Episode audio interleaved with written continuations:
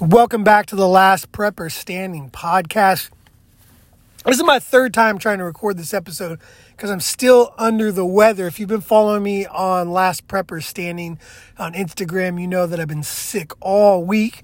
Um, I wanted to really be consistent with the podcast this year and last Sunday was not able to do so. Actually, I had to cancel on um, Prepare Mentality. And that's unfortunate because we definitely were going to have a good episode. I've had him on as a guest before. But I wanted to do what I could do and be consistent and jump on this podcast, even though I'm definitely, um, as you can hear, still under the weather. Probably doesn't make for a great podcast. But I wanted to highlight a couple things for you guys to pay attention to this week and talk a little bit about being sick and some steps you guys could do um, to kind of be ready for that because it's only an eventuality that you're going to get sick, unfortunately. But it also reminded me that, you know, you have to have kind of a good family plan, a good team plan, because being a lone wolf is going to be very difficult in an SHTF scenario. And we might be facing some SHTF scenarios this week. So, as you know, um, going into tomorrow, tomorrow we're expected to, and currently in a lot of areas, we're experiencing this Arctic blast. So, if you guys uh, haven't done anything to get prepared for that yet, it might be a little too late but there's still some things you could do. Um, you can make sure that if you still have power right now, that you can top off your electronics, make up, make sure that your backup uh, chargers for your electronics are topped off as well. Um, you can be ready um, and stage any of the backup lighting that you have. You can make sure that you have a plan for your alternative heat.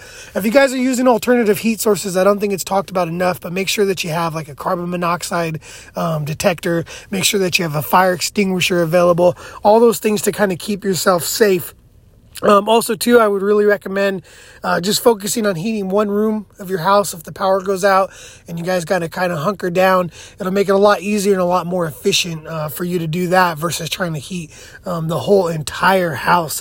Uh, but make sure you guys stay off the roads. If there's not really a reason for you to be on the roads, don't do it. I think that's one of the most vulnerable places people are going to find themselves um, out is out on the roads. So I've been posting a lot of bad videos uh, to that effect that have happened right now now when we're not even at the peak point of this Arctic blast. I've been posting that on American Prepper Club.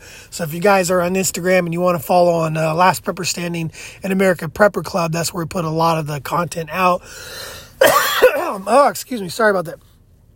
Now, um, also too, when you if you guys have to drive, make sure that you're uh, bringing some proper winter gear with you. Maybe like an emergency su- uh, shovel, some blankets, um, extra clothes, socks, all that stuff to keep warm. Work really hard on making sure that you keep your gas tank at least half full. I would say if you have the ability to um, pull over often and frequently to fill up, to do so. Um, really, just stay off the roads if you can. But this week also, we're going to be looking at election season kicking off tomorrow in Iowa. Um, we know that that chaos is only going to continue to ramp up. Uh, Donald Trump is expected to run away with the nomination. The fact that he's up by so much and other people are still challenging him um, really just points to the divide that the deep state has in in and with the Republican Party still. Now, I don't think Donald Trump is going to be the answer to the problems. I, I just think he's maybe a roadblock um, to the globalism that's coming in. Uh, definitely need to see a lot more America First candidates and kind of some some people who really want to talk about the real solution, which is going to be a complete dissolving of many of the government institutions and stuff, but you don't hear enough people talking about that. And you'll barely see enough action um, that happens uh, with taking over control at the state level. now, you did kind of see that here um, in Texas on our, our southern border over at Eagle Pass. Um, Governor Abbott ordered the Texas National Guard to go in and take control there. So you're going to see need to see more stuff like that. But this week, I'm going to be really paying attention to the continual border crisis. There's a lot of stuff going on with that, from redistricting to uh, maybe making these people um, uh, citizens in an emergency capacity to kind of increase the voter rolls for the other side. Um, you're also going to see um, just more of this pro-Palestine uh, however you feel about it, but the protests are getting out of hand. You saw that at the White House last night. they actually had to move emergency staff and remove the staff and uh, put them in emergency locations. They destroyed the fence. They were throwing stuff at cops. It's just we're in a lot of turmoil stuff right now. But um, like I said, I want to give some tips for being sick, you guys. If if eventually you're going to get sick. So if you could get ahead of everything you need now, um, tissues, over the counter medications, um, save up on your sick days. Don't waste them for non sick days. You may need them uh, just to make sure that, you know, you don't have a big dip in your income when you're sick. I think that's the biggest uh, loss that I had was really kind of missing the time at work. And then the time at, I was at work, I wasn't able to be effective and earn what I needed to earn because I was sick.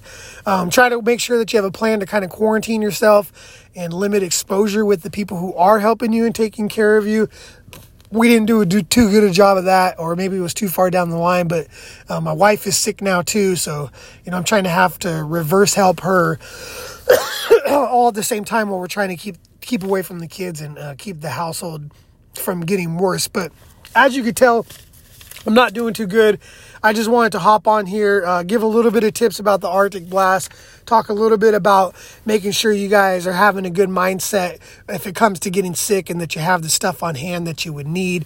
Give a quick little tips about what I'm paying attention to um, this coming week in the news cycle and what kind of has my attention. But uh, a lot of chaos going on in 2024. We already knew that going in. But hopefully next week we're gonna have a great podcast. I'm gonna have actual activists on. If you guys aren't following him on Instagram, make sure to do that. I really dig his channel. He talks about some more.